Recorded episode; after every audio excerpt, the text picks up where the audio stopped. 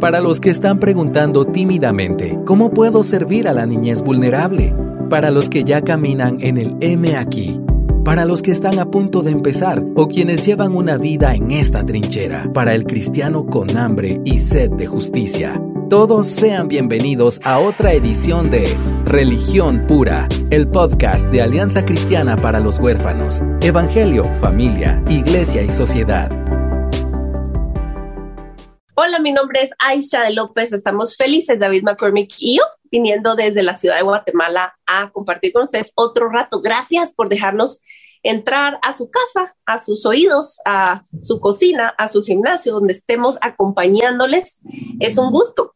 Y amigos de YouTube, una vez más, ustedes nos hacen ahora no solo grabar, sino preocuparnos un poco más de, de lo que tenemos puesto hoy, de que, es decir, ayudarnos un poquito aquí con nuestra carita, pero es un gusto poder vernos ahora también, así que bienvenidos a los que están eh, conociéndonos. Somos eh, voluntarios, bueno, yo soy parte del, del voluntariado de ACH, soy presidente de la junta directiva, pero la verdad que le entramos a todo.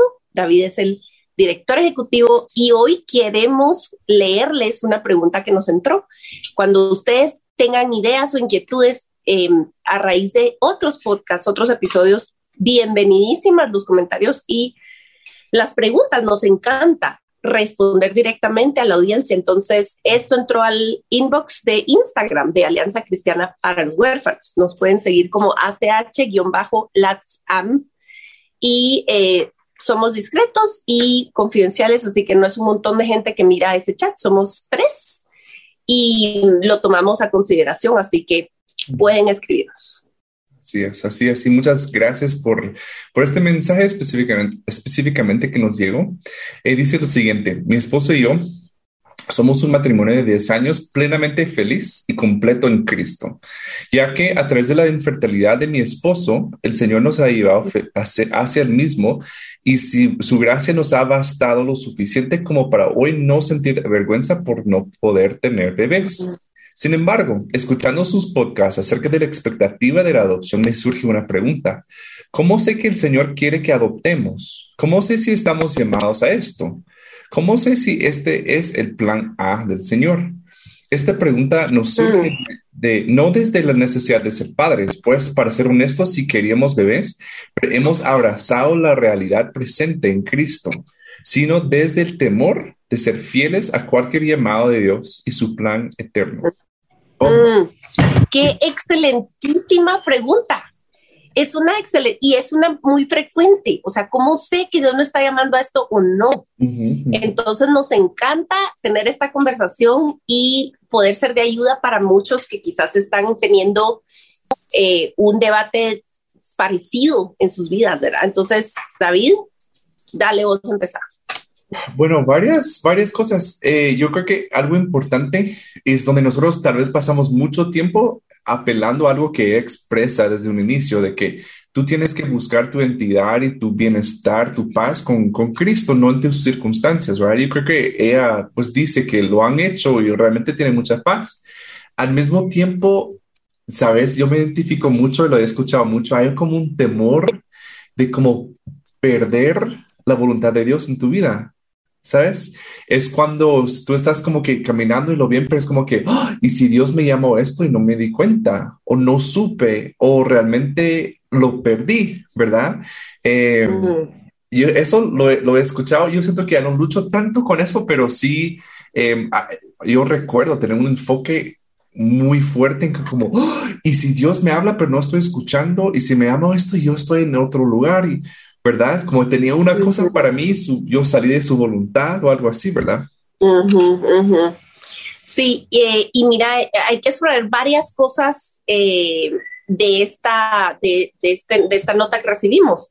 Primero es que creo que estamos hablando de una pareja que está no viviendo una vida como, o sea, es decir, una vida cómoda egocéntricamente, o sea, ¿me entiendes? Desplegada, sino es una pareja que teme al Señor, que están, asumo, sirviendo al prójimo, viviendo una vida que honra al Señor desde sus finanzas hasta eh, sus decisiones cotidianas, que están contentos en la iglesia local, que ¿me entendés? Que están dando fruto, creciendo en el Señor, haciendo discípulos. O sea, yo me imagino una pareja que está viviendo una vida plena en el Señor. Em, entonces, partiendo de eso, podemos hablar, ¿verdad? Porque no estamos hablando, creo yo, de una pareja, o hablemos de que no estamos dirigiéndonos en este momento a una pareja que está gastando, derrochando su, su plata y su tiempo en ellos mismos. Es decir, yo estoy viendo para mí, para mi comodidad. Esos son otros 20 pesos, decimos aquí en Guatemala. O sea, cuando ya vos estás decidiendo eh, conforme a tus deseos y tu estándar de felicidad, ahí estás en peligro, sea lo que sea que estás decidiendo, incluido el tener niños o no tener niños. Pero entonces este, estamos partiendo de que es una pareja que, decididamente quiere honrar al Señor. Em, y aquí, digamos, yo siento una responsabilidad porque hemos sido voceros de la adopción. Es algo que queremos ver mucho más eh, en Latinoamérica. Y más allá de adopción, restauración, restauración y reunificación. Y cómo la iglesia puede entrar a escenas de, tragedia y de caos para traer luz y verdad y orden, eh, más allá de, la adopción. Entonces, sí siento una responsabilidad de hablar en, en, en no podemos tener categorías tan amplias. Y pues no, no tenemos por qué cortar con machete es decir, cuando algo requiere escalpelo fino para discernir la situación. Cada situación es diferente. Em, Dios puede usar la infertilidad de mil maneras. Dios puede usar la infertilidad de mil maneras y, creo que todo se aterriza para mí eh, porque el temor este de, ay, ¿será que estoy haciendo la voluntad de Dios o no? O el que nos está llamando a esto o lo otro. Primero, mi posición desde mujer, aquí para las esposas que están en este debate. Ora por tu esposo para que Dios dirija a tu esposo. Dios no es incapaz de mover el corazón ni de un faraón, ni de un rey, ni de un esposo. Mm. Y Él es tu líder espiritual. Él es en la cabeza de tu casa él es el pastor de tu familia y Él va a venir a tomar el lugar a medida que tú confías en el Señor. Entonces yo diría, lo primero es descansar en el Señor de que Él va a dirigir a tu esposo. Mm. Luego comuníquense, hablen un montón de qué posibilidades hay, de qué está pasando, ¿verdad? Mm. con cada uno, con su proceso, porque es un proceso sí de pareja, pero sí muy individual también. Yo creo que sería re sabio también buscar un consejero, buscar un, terapeuta, buscar un psicólogo que los que camine con ustedes en eso para hacer buenas preguntas. No quiere decir, o sea, porque vamos a buscar consejo, este proceso ya empezó, el proceso, o sea, no, estás hablando de las cosas y eso no hay que tenerle miedo.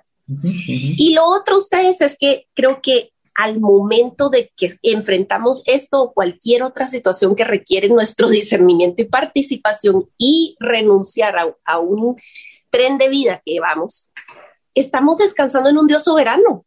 Mm. Nosotros no tenemos nunca la última palabra, ni aunque yo decidiera cualquier locura. O sea, misteriosamente, no somos robots.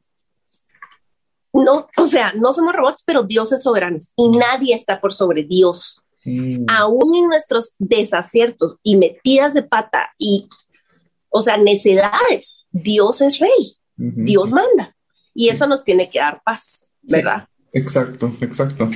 Sí, a veces nos creemos como que demasiado eh, importantes y potentes, ¿verdad?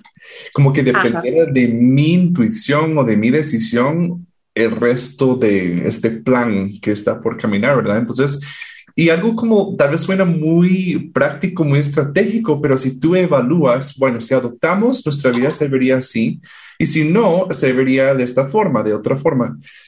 ¿Será posible que podamos honrar a Dios? Y el filtro es amar a Dios y amar a los demás en cualquier de, estos dos planes. Sí, ok. Entonces puede ser que realmente cualquier de los dos es la voluntad de Dios, ¿verdad? Eh, yo creo que también eh, lo hemos como hollywoodizado. sí. Mucho de que como va a ser una y yo sé que nos pasa también, por ejemplo, en la soltería, con los, ¿verdad? El indicado, el, la indicada, em, y personas creen diferentes cosas sobre eso, pero eh, yo sí creo que realmente no, no vamos, si estamos realmente permaneciendo en Dios. Eso es lo que nos llama a ser, permanecer en Él. Si estamos en eso como nuestro, eh, el blanco, ¿verdad? estamos apuntando a eso, permanecer en Él, conocerlo a Él, que es eh, su voluntad para nosotros conocerlo.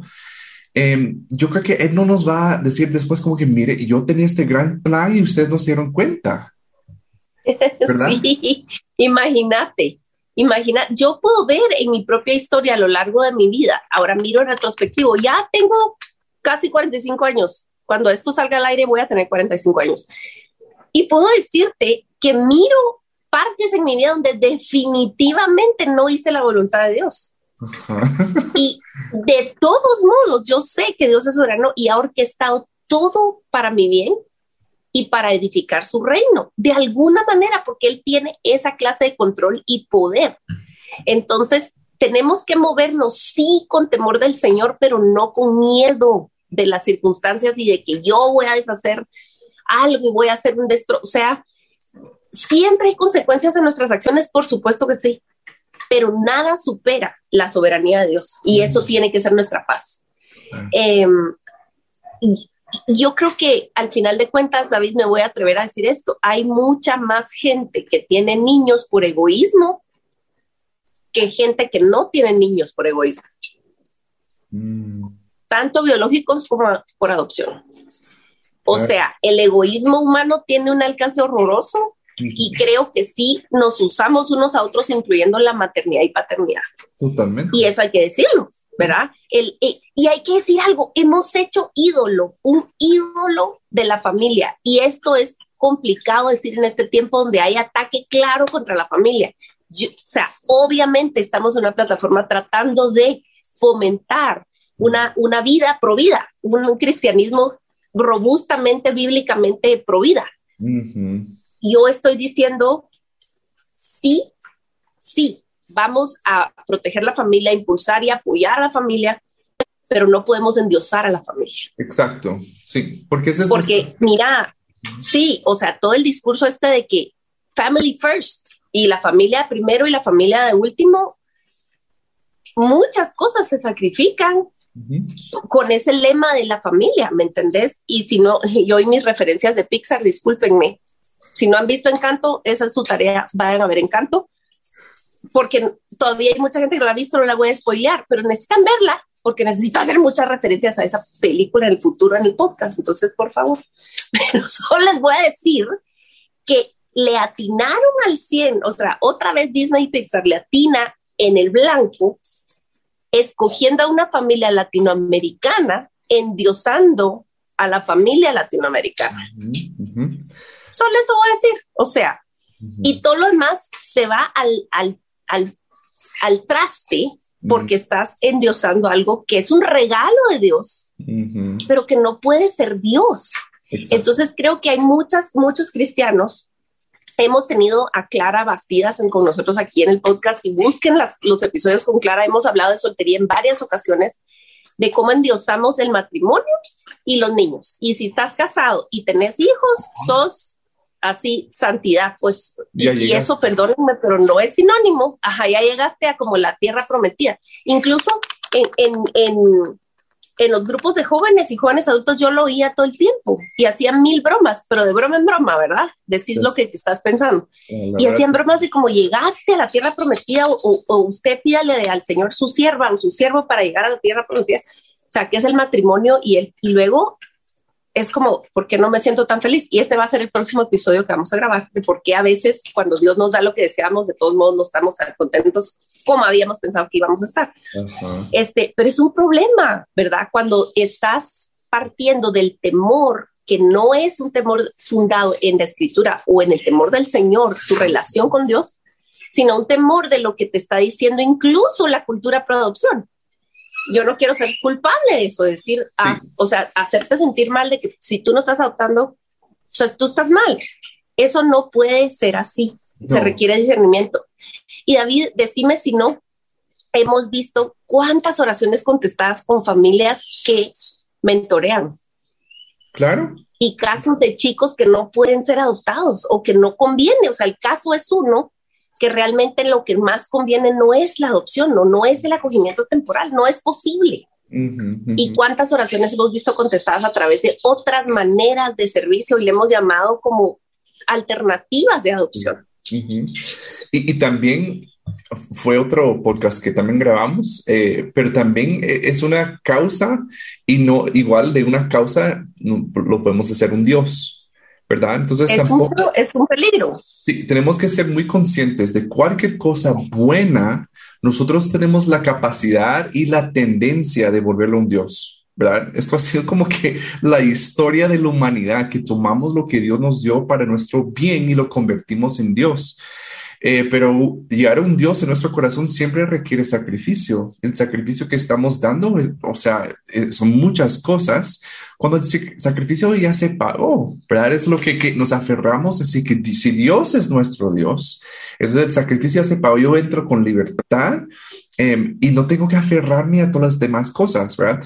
No estamos diciendo que no importa la familia, no importa la adopción, obviamente, ¿verdad? Porque aquí estamos. Em, pero sí tenemos que tener cuidado, que tenemos esa tendencia, eh, la capacidad y, la tendencia de ser un Dios de la familia, la iglesia, el ministerio, cualquier cosa buena en nuestras vidas lo podemos eh, convertir en Dios, ¿verdad? Al final de cuentas, David, ¿cuál es la misión de cada creyente. Se nos dijo, se nos dio. Se me vienen dos cosas, amar a Dios y amar al prójimo y hacer discípulos, pues, como Jesús dijo. Eso, eso es. O sea, al final de cuentas, ajá, o sea, es evaluar en tu propia vida o la vida familiar o lo que vos querrás. Todo tiene que ser filtrado a través de eso y es una respuesta bien personal la que Dios te va a dar a ti acerca de qué es el siguiente paso exactamente. Ahora sí, y eso sí, o sea, quisiera reforzar. Yo, por ejemplo, eh, en la psicología, o sea, con en terapia, es, algo donde siempre aterrizo es que si una persona está luchando con muchas cosas en su mente, y pero no tiene como mucho sentido lo que está pasando, yo siempre caigo en la pregunta, ok, ¿en qué parte de tu vida tú estás sirviendo a otros? Y es increíble de que muchas veces que nosotros no nos sentimos completos o bien porque no estamos dando. Y no estoy diciendo que debemos entrar a este campo para suplir una necesidad nuestra, pero según nuestro diseño divino, ya renacidos en la familia de Dios, vamos, tenemos que operar en, ese campo. Tenemos que estar sirviendo, eh, tenemos que ser, estar haciendo discípulos. No podemos operar solo como una forma eh, sumamente, o, ¿cómo se llama? Eh, vertical. Tiene que ser horizontal también, ¿verdad? La relación que tenemos. Totalmente, total, totalmente. Mira, yo en el pasado he escrito varias veces, he posteado, tú eres la respuesta a la oración de alguien más.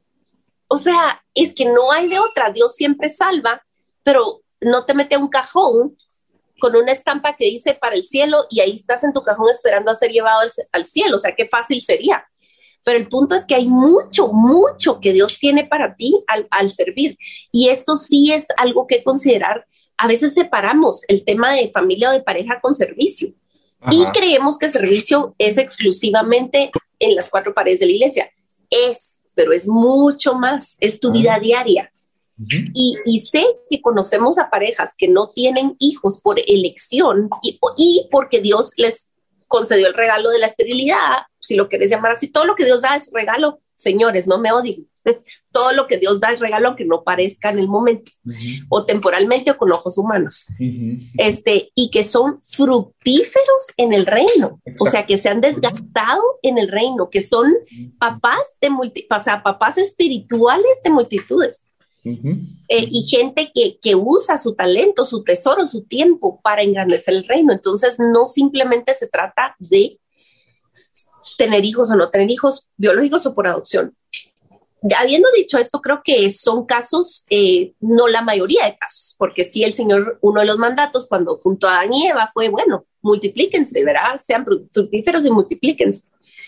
Pero quiero decir que no es el 100% de los casos. Creo que hay gente que está glorificando al Señor sin hijos. Exacto. Y ahí es donde nosotros tenemos que, o sea, no asumir que lo sabemos todo y entender cuánto del aspecto cultural nos, nos influencia. O sea, realmente en esto. tanto la cultura ha llegado a, permear lo que nosotros queremos. Porque sí, conozco también como parejas que, que han o, una, los dos o los dos están como que no queremos hijos. ¿verdad? Y sienten mucha culpa dentro de la iglesia. Y unos factores que siempre decimos, pero no me voy a cansar de decirlo, dejemos de estar haciendo comentarios hacia las personas solteras, hacia las personas que recién casadas, hacia las personas para cuándo el bebé y para cuándo el novio y ah, de verdad, por favor, estamos haciendo daño a muchas personas. Es imprudente, no sabemos las historias detrás, de verdad, no sabemos las historias detrás y tenemos que ser amorosos en ese sentido con nuestros, con cada interacción, ¿verdad? Em, y sí, yo creo que tenés toda la razón, tenemos que evaluar cuánto nos está influenciando la cultura, ser honestos. Sí. Porque, órale, está bueno. Mm, tú sentís, tú y tu esposo o con pareja sienten que realmente la voluntad de Dios para ustedes es estar, permanecer sin hijos. ¿Cómo estás sirviendo a los niños de, tu iglesia local? Mm. ¿Cómo estás interactuando con las familias que tienen niños? Porque el hecho que tú no tengas niños en tu hogar no te exime de decir, ah, aquí es como, ¿verdad? Child free. O sea, aquí no, no, no interactamos con niños, eso no es la voluntad de Dios para nosotros. Sorry. El cuerpo de Cristo también consiste en niños. ¿Cómo vas a servir? Y si no directamente, ¿cómo tú vas a ser un bastión para los que están en el campo de batalla? Porque el hecho de que Dios te, te ha confirmado que tú no vas a ser madre y padre, de manera inmediata o de manera convencional, no quiere decir que tú no vas a ser un instrumento poderoso en las manos de Dios para sostener un ministerio, para ayudar a una mamá sola, para ir a, asistir a una abuelita que está cuidando nietos que, ¿verdad? que le tocó porque el, el hijo, la hija están en la cárcel, qué sé o qué. Es decir, no es un permiso para decir, ah, la qué dichosos, Dios les confirmó que no tienen niños y ahora van a vivir en Bahamas y, ¿me entendés? O sea, de vacaciones. O sea, ese no es un llamado de Dios. Mm. Ok, tú no vas a servir, tú no vas a estar involucrado como padre de familia, como sí, porque Dios no te está dando un ticket para la vida cómoda tampoco. Debo decirlo. Exacto. Sí, y nosotros tenemos como que categorías de como que, bueno, él sí se casó y tiene hijos, así que él sí está en la voluntad perfecta de Dios. Ella es soltera, uy, tal vez se le, pasó el tren. O sea, sí tenemos como categorías, como nosotros confirmamos cuál es la voluntad de Dios. Y regresando a esta pregunta que nos hicieron, ¿cómo puedes saber si esto es el plan a Dios? No vas a saber antes de, o sea, perdón, pero ahí también tú podrías decir, Dios te da así como 100% de confianza. Yo, yo creo que no, ¿verdad? En mi caso, eh, yo tuve una que yo lo considero como una señal y aún así eh, no fue así como algo como que yo estaba tan, tan, tan seguro que fue la voluntad de Dios, em, porque muchas veces nos mantiene en ese misterio, porque eso requiere confianza y Él está persiguiendo una relación con nosotros, no mandar con un periódico su plan para que nosotros solo lo cumplamos, sino que dentro de una relación... un memo. Ajá. Sino dentro de una relación dinámica y real, podemos tomar pasos que requieren riesgos y que no siempre vamos a estar seguros, ¿verdad? Igual, eh, cuando nos casamos, o sea, yo, yo sí como que, bueno, estoy seguro, pero es como que, aunque no esté seguro, bueno, estoy tomando este paso, estoy entrando en un pacto. Y ese pacto toma un lugar más alto de lo que yo siento, ¿verdad? Entonces, es también una adopción. Sí. ¿verdad? Sí, sí. Mira, Dios, Dios usa nuestra ignorancia y nuestras ilusiones y nuestra emocionalidad. O sea, Dios usa todo, Dios no desperdicia nada. Eh, David, ¿qué, ¿qué lugar le darías vos en este asunto a la intuición? Porque sé que los cristianos rapidito decimos, no, te, no sigas tu corazón, no sigas tus sentimientos, lo cual estoy de acuerdo. Yo misma he, predicado al respecto, lo he anunciado por todos lados, no sigas tu corazón. Pero hay una cosa diferente que se llama intuición y eso sí es un regalo de Dios. ¿Cómo lo, qué rol tiene en un proceso así? Sí, sabes, cuando vos decís, por ejemplo, no sigas tu corazón, estoy totalmente de acuerdo. Em, al mismo tiempo, por ejemplo, yo no tampoco diría, siempre sigue el consejo de alguien más. Exacto, porque vos sabes tu historia. Eh, sí, porque Pablo cuando pidió permiso y los demás apóstoles no estaban de acuerdo y él dijo, pero yo tengo que ir y él no hizo caso a, Pedro, o sea, no hizo caso y, ¿verdad? Entonces no hizo caso. Yo creo que también como em, priorizamos como, ah, no, pero si en el multitud de consejo hay sabiduría, ¿verdad? Entonces, check. que Cierto, pero... Pero tampoco es toda la verdad, ¿verdad? Em, entonces, tenemos que tener cuidado. Entonces, la intuición en sí es como un impulso que, que viene, y, la verdad que cuando habla la, la, Biblia muchas veces está refiriendo como que la panza, cuando habla del corazón, por ejemplo, o, el mm. alma, o sea, lo más dentro de ti. Y es como también un impulso que Dios nos ha dado, que es como un reflejo ante las situaciones. Y eso no está eh, cuando hablamos de la carne, no necesariamente está hablando 100% de eso, porque hay partes de nuestra carne que no, es, no son pecaminosas. Entonces, igual sí, que Dios las, las equipó, nos equipó para, para alertarnos. Exacto. Entonces, la, la intuición puede ser un insumo dentro de la información que tú tienes para tomar una decisión y eso no está mal. Por ejemplo, ¿cuántas veces personas ignoran su intuición y empiezan una relación con una persona que les eh, resulta abusando?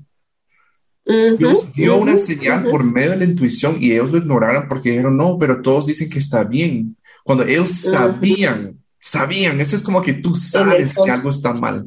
Pero entonces Dios también puede usar eso y tenemos que estar abiertos a eso. Sí, sí, definitivamente aquí sí que aférrense a la oración. Eh, siempre una nota de alerta en cuanto a tu egoísmo, ya sea que se presente porque te estás muriendo por adoptar o estás repelendo la idea de ser madre o padre por completo. Ambos extremos pueden originarse solamente en el, en el orgullo y en el egoísmo. Eh, y todas las decisiones, mis queridos oyentes y videntes, todas las decisiones nuestras de este lado de la eternidad, con, este, con esta carne, con esta naturaleza caída, van a ir manchaditos de pecado.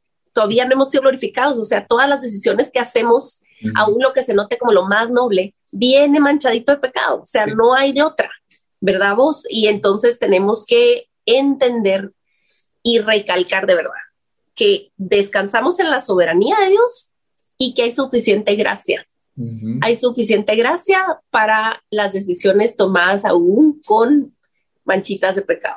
Sí, sí, así es. Y, de verdad, solo una, última cosa, muchas veces también eh, eh, cuando no hemos tomado una decisión, eso sí, eh, eso es un peso encima. Ustedes han sentido a veces como que hasta cuando tienen una decisión pendiente hasta se sienten más cansados, es un estrés mental.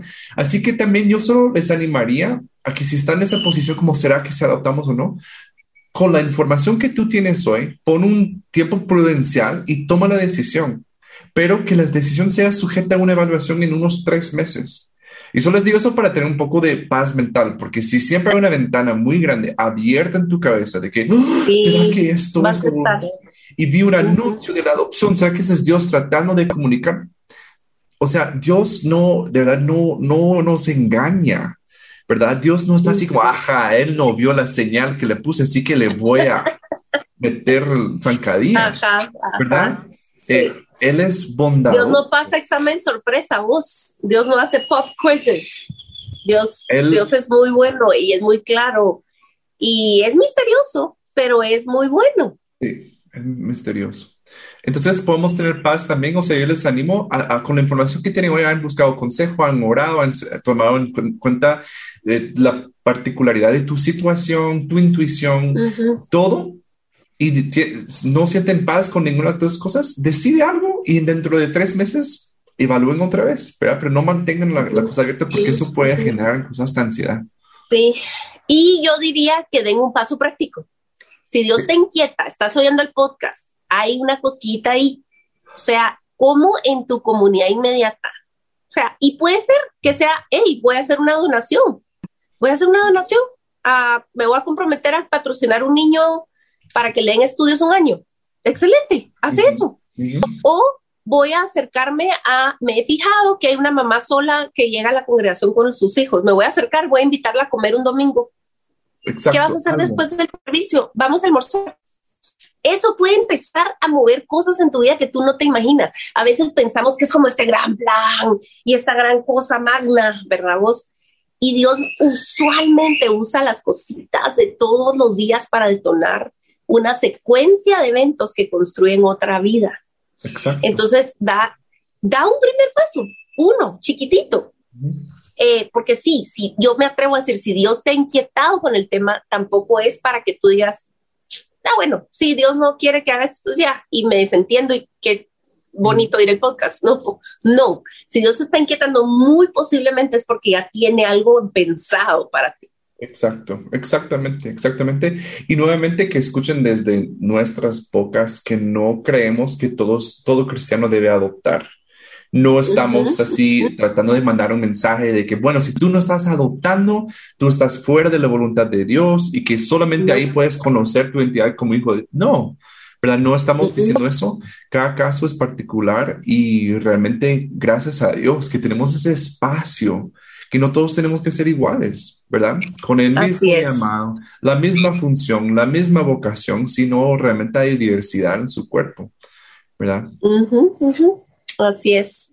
Así que esperamos haber ayudado no solo a esta oyente, sino a muchos más que quizás están pensando en esta pregunta, en esta situación, en este debate.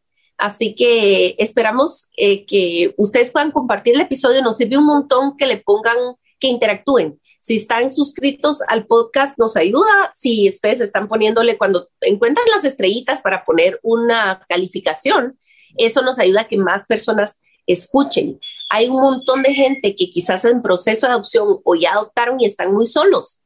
Y uno de los eh, de las metas de este podcast es proveer un recurso para que la gente sepa que no está sola y que hay una comunidad y que hay un recurso para poder em, estar eh, en contacto. Y chequen nuestras redes porque pronto vamos a estar anunciando fechas para nuestras reuniones de Zoom eh, para grupo de apoyo de personas que fueron adoptadas.